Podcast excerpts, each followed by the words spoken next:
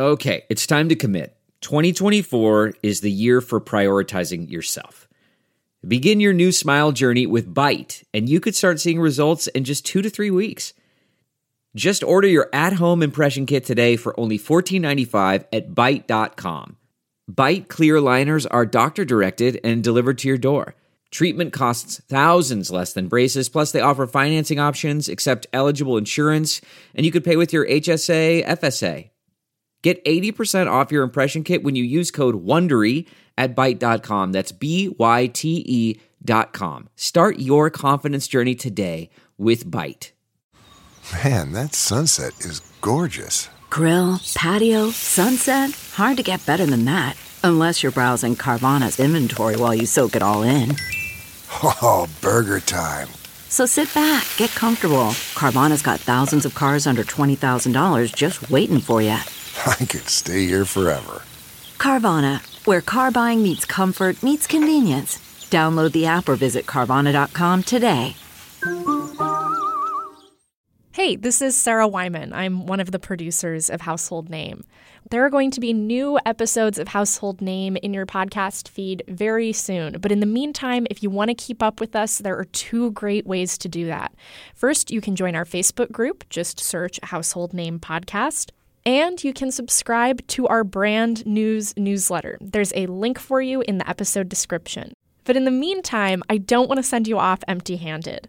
So while we work on new episodes of Household Name, I want to share another show you can listen to, and I think you're really going to like it. It's called Lost at the Smithsonian, and it's a new pop culture history podcast from Stitcher that explores the little known stories behind iconic artifacts at the National Museum of American History. The host is Aasif Mandvi, who you may know from The Daily Show, and in every episode, Mandvi examines the impact of a fascinating cultural artifact. Think Fonzie's leather jacket, Dorothy's ruby slippers. Here's Mandvi coming across the robe Muhammad Ali wore while he trained for his famous rumble in the jungle against George Foreman. The robe is a reminder of the political and cultural context of the times that made this one of the most important sporting and entertainment events of the 20th century. Back in Smithsonian storage, what looks like an unassuming terry cloth training robe with simple black lettering that says Muhammad Ali, and above is his signature. It's a little frayed at the edges here, a little yellow. Represents an icon and a legend who was the greatest that sports has ever produced. Here comes Ali. You can see him there, very calm. It's age against youth. So you've got these two American, African American boxers, George Foreman, Muhammad Ali. Ali is, he lost his title. He lost his title. Yes. And, and now he was. Try attempt to regain the And title. Foreman was the current heavyweight boxing champion. The odds were stacked against Ali Right. right out of the gate because he was older. Foreman had was undefeated. He's a formidable opponent, yes, for sure. When I meet this man, if you think the world was surprised when Nixon resigned, wait till I whip Foreman's behind. And in terms of the actual the fight in Zaire, how did that come about? It was with Don King. Uh, I think they had connections with the people in Zaire and thought this would be like this great new sort of mass spectacle that would elevate interest in not only the fight, but also the nation of Zaire. And also, like, uh, you know, they had this big concert and James this Brown. James Brown. In addition to being a major sporting event, the Rumble in the Jungle was also a major musical event. James Brown was there, B.B. King was there, the Spinners were there. And the man who organized this global spectacle? Well, that was none other than legendary boxing promoter Don King. Getting these super giants to come into one fold and do one thing 6,000 miles from home, that was blackness. That was the strength. To accept blackness, to help blackness, to trust blackness, and to associate yourself with blackness. We all are citizens of the world, you know. It ain't about us being like we want to be against nobody, but it's about us saying that we are for each other. So that there was this celebration connecting African culture with African American culture.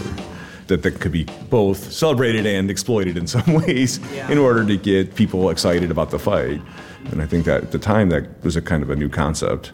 But in terms of Rumble in the Jungle, considered one of the most important sporting events of the 20th century, why do you think that was? You know, in the long run, there's a lot of big events, but they don't always hold up. So you have this huge audience for a championship fight that was like incredible. There's the Ali story itself, and Ali's rope a dope finish to that fight where he got let himself get punched basically and tricked Foreman and knew he had one shot and was able to accomplish it and that was huge. Ali's rope a dope finish was the key to his victory. He let himself get backed up against the ropes, then used his arms to block as many of Foreman's punches as he could. Once Foreman was worn out, Ali made his move. We'll get into rope a dope in a few minutes, but just know it was all about outsmarting his younger opponent. Muhammad Ali dancing around. This will be the national anthem of the country of Zaire. I mean, I know that, like for myself, growing up in a in a Muslim family, mm. and my parents growing up in India in, in the '60s, and you know, Ali, the fact that he was this outspoken black Muslim. I think there were a lot of Muslims around the world who sort of took ownership of him in some ways, you know, like he's one of us. Mm-hmm. And so I just remember as a kid the idea of sort of giving the middle finger to colonialism and the oppression by not going and fighting in Vietnam.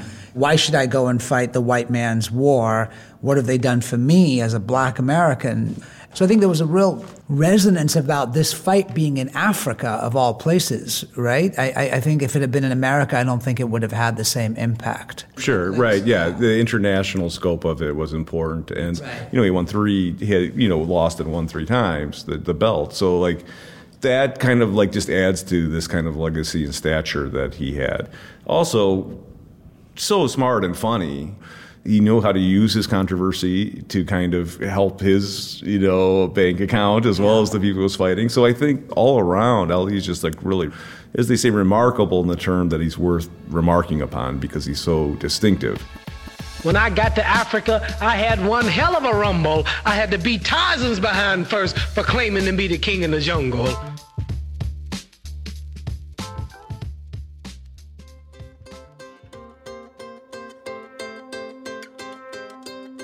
That was a sneak peek of Lost at the Smithsonian with Aasif Mandvi.